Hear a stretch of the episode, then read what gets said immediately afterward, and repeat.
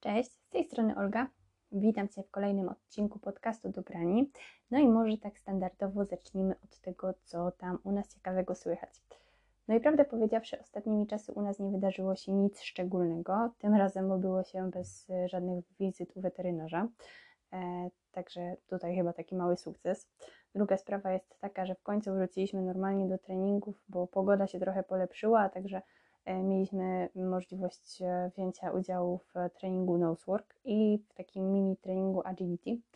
E, jeżeli chodzi o ten Nosework, to w ogóle byłam mega zaskoczona, bo zawsze miałam takie wrażenie, że groszek pod względem wąchania to jest taki troszeczkę upośledzony, a tutaj nagle się okazuje, że na tych zajęciach bardzo fajnie mu szło, wyłapywał ten zapach i w ogóle super. E, no, a jeżeli chodzi o to agility, no to też było to jakby troszeczkę w formie takiej, wiecie, zabawy. To nie tak, że tam, nie wiem, skakaliśmy nie wiadomo co i biegaliśmy super trudny tor, bo te zajęcia były pod okiem trenera, były dostosowane do wieku i możliwości piesków, także wszystko, wiecie, pod kontrolą. Nie musicie dzwonić po oco, żeby mi psa odebrali. Groszek ma się dobrze, całkiem mu y, to sprawiało dużo radości, także myślę, że nie było źle. E, no i e, jeszcze z takich ciekawostek, to ostatnio mieliśmy e, psi dzień dziecka. Ostatnio mówiłam o psim baby showerze, teraz mogę trochę powiedzieć o psim dniu dziecka. No ale dostaliśmy fantastyczną matę węchową, taką po prostu matę gigant, na której zmieściłoby się pięć takich małych groszków no ale jest po prostu przefantastyczna. Groch w ogóle bardzo takie zabawki węchowe polubił, także on tam by najchętniej spał e, na tej macie i tarzał się w niej non-stop i szukał tych smaczków. Także serdecznie dziękujemy za matę babci. Groszka oczywiście nie naszej. Poza tym dla mnie ten e, okres był dosyć taki intensywny, jeżeli chodzi o pracę i, i tak dalej.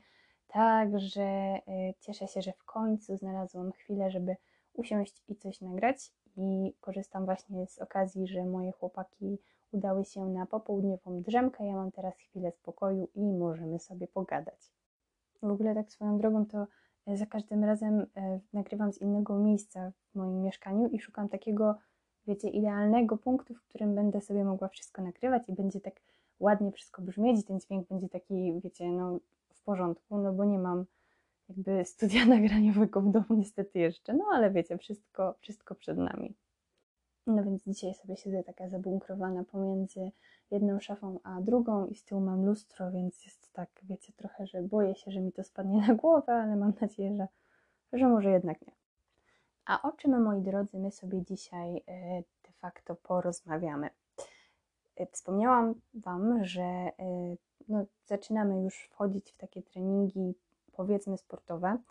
E, no i mam takie odczucie w ogóle, nawet nie tylko jeżeli chodzi o groszka i to, że on jest chihuahą, a nie borderem, ale e, też to, że on jest szczeniakiem i to wzbudza dosyć dużą kontrowersję, w ogóle trening sportowy ze szczeniakiem. No i dlatego chciałabym e, ten właśnie temat trochę dzisiaj poruszyć. No i w ogóle jak to ugryźć? Sport i szczeniak, szczeniak i sport. Da się czy nie da się? No trochę się da, trochę się nie da, opinie są różne. To może zacznijmy sobie ten temat trochę od takich kwestii bardziej medycznych. I taki wzrost u psa możemy sobie podzielić na takie trzy etapy.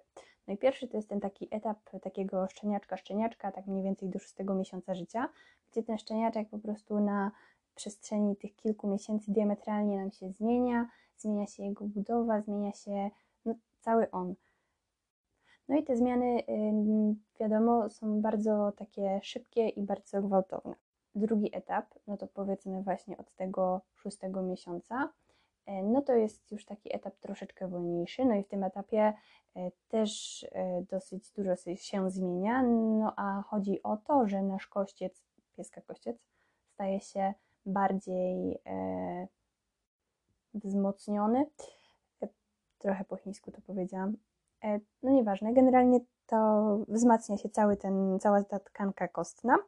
E, no i e, dochodzi tutaj też dużo większa budowa tej tkanki mięśniowej. No i ten okres kończy się w momencie, kiedy płytki wzrostowe u pieska zanikają. No i wtedy zaczyna się ten trzeci okres.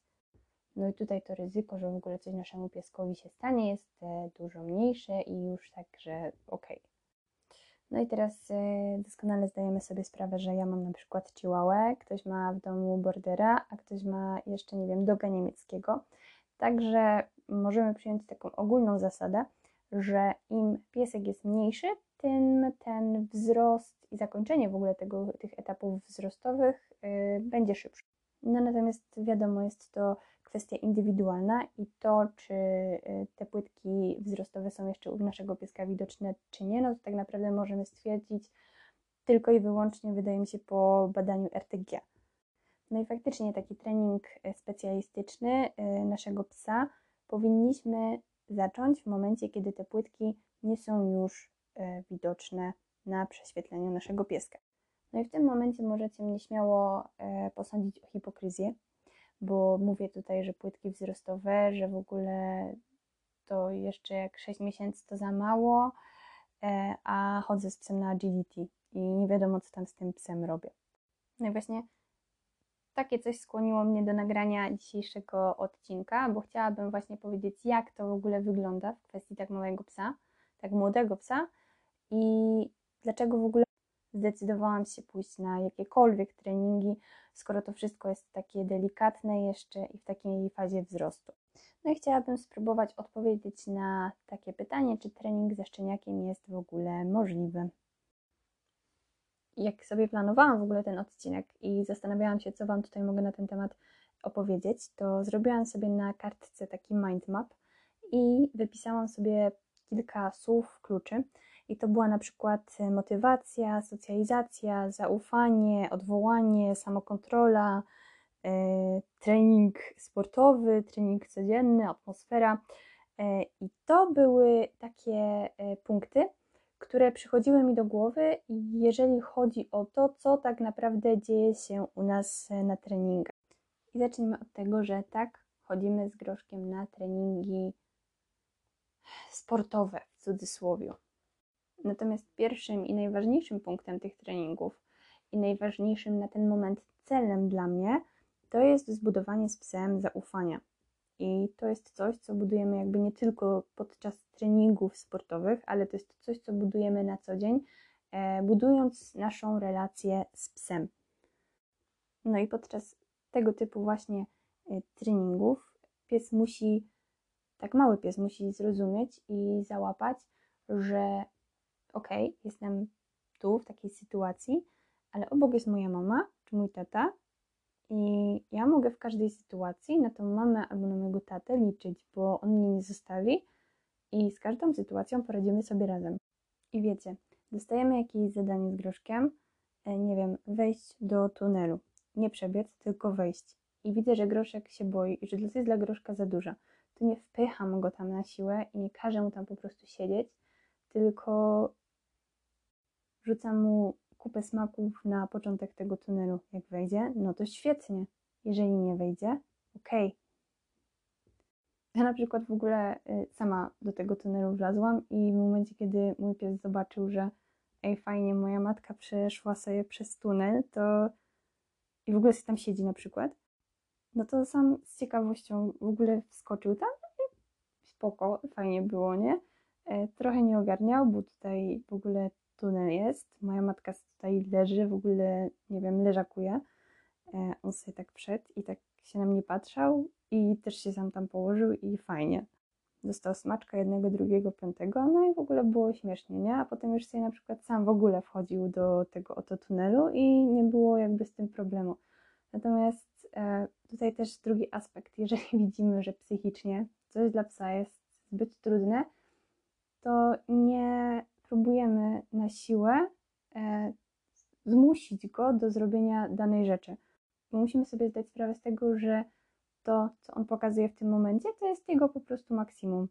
I spoko. I o to po prostu chodzi, że ten pies dostaje taką informację, że nie, że to nie tak, że mnie matka tam wypycha na siłę i w ogóle mam robić e, coś, co tam ona chce, a nic jakby nie otrzymuje od niej pomocy, tylko właśnie w drugą stronę, że ej dobra, zrobimy to razem i wiem, że mama mi w każdej sytuacji pomoże.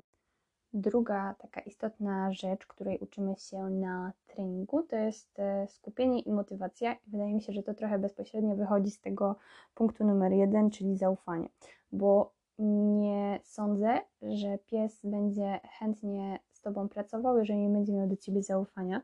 Nie będzie na Tobie skupiony, tak wiecie, pozytywnie skupiony, jeżeli nie będzie otrzymywał od Ciebie wsparcia. No jeżeli chodzi o to skupienie i motywację, no to u nas e, fakt faktem najlepiej sprawdza się motywacja na smaczki i na żarcie, więc groszek e, najchętniej wszystko robi po prostu za jedzenie, jest okropnym łasuchem pod tym względem. My natomiast e, staramy się też przekierować tę motywację na zabawkę, żeby to nie było tylko takie bieganie ze smaczkiem i koniec, kropka. I z tym mieliśmy w ogóle bardzo duży problem, bo groszek nie był zbyt chętny w ogóle do zabawy zabawkami na dworze mimo że próbowałam go do tego zachęcać, próbowałam z nim nad tym pracować, no to nie, jednak na dworze było masa e, różnych innych ciekawych bodźcy, no i ta zabawka była, wiecie, no niezbyt dla niego interesująca. E, natomiast kupiłam ostatnio szarpak, e, szarpak z zajmy i to jest szarpak wykonany z owczej wełny. I to jest rzecz, którą Groszek po prostu uwielbia i trzęsie się, jak to widzi z radości i jak go gdzieś czasami zostawię ten szarpak na wierzchu, to on na przykład stoi i piszczy, żeby mu go dać. E, natomiast ten szarpak w ogóle jest taki, ma takie przeznaczenie, że używamy go tylko i wyłącznie na dworze, nie ma go w ogóle w domu, jest schowany i to jest taki szarpak na specjalne okazje i używany jest właśnie faktycznie tylko wtedy, gdy mamy trening, gdy mamy jakiś spacer, no to wtedy, yy, wtedy się tym bawimy. No i moi drodzy, kolejny aspekt tej motywacji to jest dobre słowo od rodzica. No i ja jestem osobiście e, wyznawcą pozytywnych e, metod szkoleniowych. Nie używam żadnych, nie wiem, kar albo, nie wiem, nie krzyczę na psa. Natomiast za taką najmniejszą, e, najdrobniejszą rzecz, którą on zrobi dobrze, to dostaje pochwałę. I słuchajcie, to jest po prostu niesamowite, jak ten pies y, jest dumny z tego, że coś zrobił dobrze i że inni widzą, że on coś zrobił dobrze. Y, to jakby może wydaje się abstrakcyjne, natomiast myślę, że właściciele psów, którzy coś z tymi psami robią, to potwierdzą to, że po psie autentycznie widać, że jest z siebie dumny. No a dzięki temu, że ten pies jest z siebie dumny i wie, że zrobił coś dobrze, no to mamy w bonusie to, że temu psu rośnie pewność siebie. A chcemy mieć psa właśnie takiego, który jest pewny siebie, a nie jest taki, że lękliwy i boi się zrobić e, cokolwiek. Także myślę, że pochwała jest tutaj naprawdę niezawodnym narzędziem e, do pracy z naszym psem. I kolejny aspekt, który tutaj sobie wypisałam, jeżeli chodzi o te nasze treningi, to jest e, samokontrola. Dlaczego to wypisałam? No bo bywają w sporcie takie sytuacje, jak i w sytuacjach codziennych, gdzie pies e, na przykład musi zostać sam w danym miejscu. E, są sytuacje, w których pies znajduje się e, pomiędzy masą innych psów i też musi się w jakiś taki w miarę spokojny sposób zachowywać. Są sytuacje, w których pies musi potrafić, umieć na... Bla, co ja mówię, musi potrafić chodzić na luźnej smyczy, e, no i na przykład musi umieć się nam odwołać. I to są rzeczy, które my cały czas również ćwiczymy podczas naszych sportowych treningów, bo to są idealne do tego okazje. Bo pies pracuje w rozproszeniu, pracuje wśród innych psów, pracuje w różnych sytuacjach i te umiejętności naprawdę przydają się i warto, warto jest je ćwiczyć naprawdę w każdej sytuacji. No i dobra, teraz fajnie pogadaliśmy sobie, że motywacja, że zaufanie, że e, samokontrola i tak dalej, i tak dalej. E, no ale co z tym sportem? Skoro chodzimy na trening sportowy. No więc przede wszystkim wydaje mi się, że te aspekty, które przed chwileczką omówiłam, to jest taka dobra podstawa na to, żeby pies w przyszłości e, mógł fajnie ten trening sportowy wykonywać i bez tego dla mnie osobiście ani rusz, bo bez e, tych właśnie podstaw dla mnie taki trening to byłby raczej męczarnia i myślę, że dla mojego psa tak samo to nie byłoby nic satysfakcjonującego. A tak to mam jakąś taką podstawę, z której sobie, e, którą sobie wyrabiamy i z której sobie będziemy w przyszłości korzystać i to jest e, według mnie bardzo istotne. No i co my właściwie robimy tak typowo sportowo? Czy my skaczemy, czy my biegamy, czy e, nie wiem, czołgamy się, o co w ogóle chodzi? Tak od strony typowo sportowej, to na ten moment e, Groszek zapoznaje się z torem, z miejscem i z całą w ogóle taką atmosferą sportową i atmosferą treningu. I to też jest dla nas na ten moment bardzo istotne, żeby potem po prostu nie okazało, że jest wrzucony w jakąś zupełnie nową, dziwną sytuację i dla niego to jest za dużo, on jego to po prostu przerasta. I może zauważyliście u mnie na Instagramie, że e, Groszek pokonuje jakieś tam swoje pierwsze przeszkody, natomiast y, to też nie jest tak, że my przez bitą godzinę biegamy i skaczemy y, półmetrowe hopki. Wszystkie y, przeszkody, które w ogóle, z którymi w ogóle do tej pory mamy do czynienia, są umieszczone tylko i wyłącznie na ziemi. I w ogóle na początku to psy sobie przez to po prostu przechodziły, y, szły za smaczkiem i tyle. I po prostu nie wymagało to nawet od nich zbyt dużego nakładu energii, żeby przejść przez takie coś.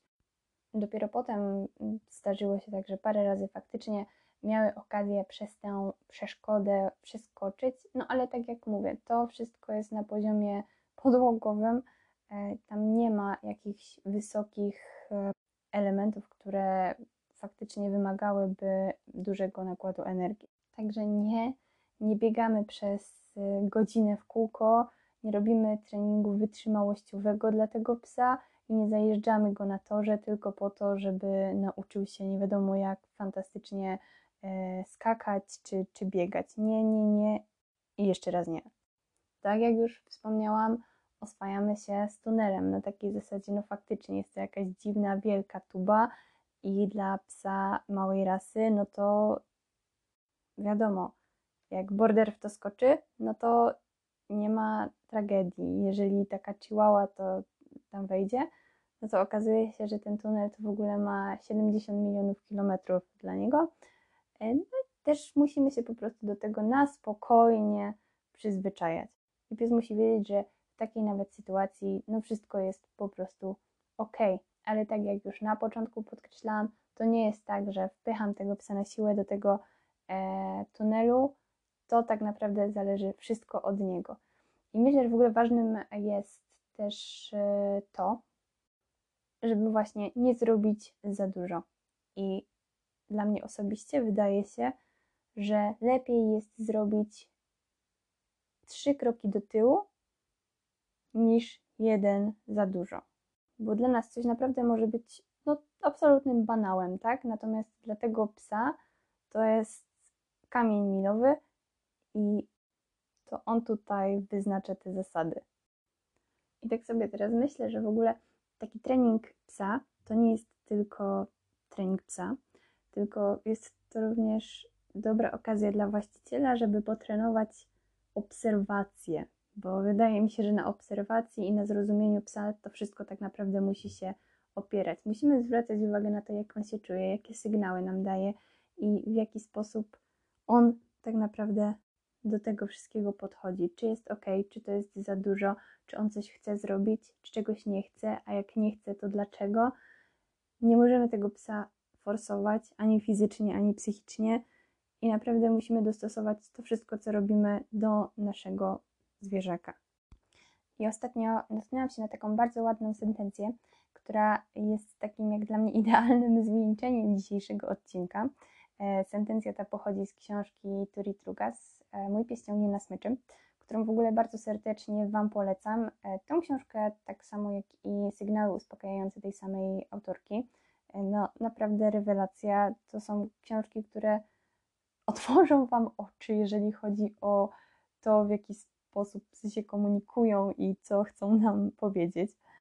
Natomiast wracając do e, samej w sobie e, myśli, no to uwaga, cytuję. Nie koncentruj się zbytnio na uczeniu psa posłuszeństwa. Zamiast tego zastanów się nad Waszą wspólną relacją i postaraj się ją rozwijać, a reszta przyjdzie sama. I fakt faktem, który tutaj e, skupia się na kwestii posłuszeństwa, ale wydaje mi się, że e, ten, to zdanie można tak naprawdę dopasować do każdej aktywności, e, którą chcemy zrobić z psem. Bo umówmy się, tutaj nie chodzi o to, żeby ten pies skakał hopki albo noskiem szukał targetu, albo chodził wam przy nodze nawet, albo nie wiem, przelatywał przez tunel, tylko chodzi o to, żeby stworzyć z psem taką relację, która będzie właśnie opierała się na takim zaufaniu, na szacunku i będzie to relacja dobra, która będzie dawała radość i Wam, i psiakowi. Tym zdaniem myślę, że chciałabym zakończyć dzisiejszy odcinek. Dajcie znać, czy Wam się podobało, co sądzicie o treningu e, ze szczeniakiem. Mam nadzieję, że w ogóle Wasze jakieś wątpliwości i e, ewentualne znaki zapytania zostały rozwiane. E, czekam na Wasze komentarze i życzę Wam udanego weekendu. Cześć! Bye.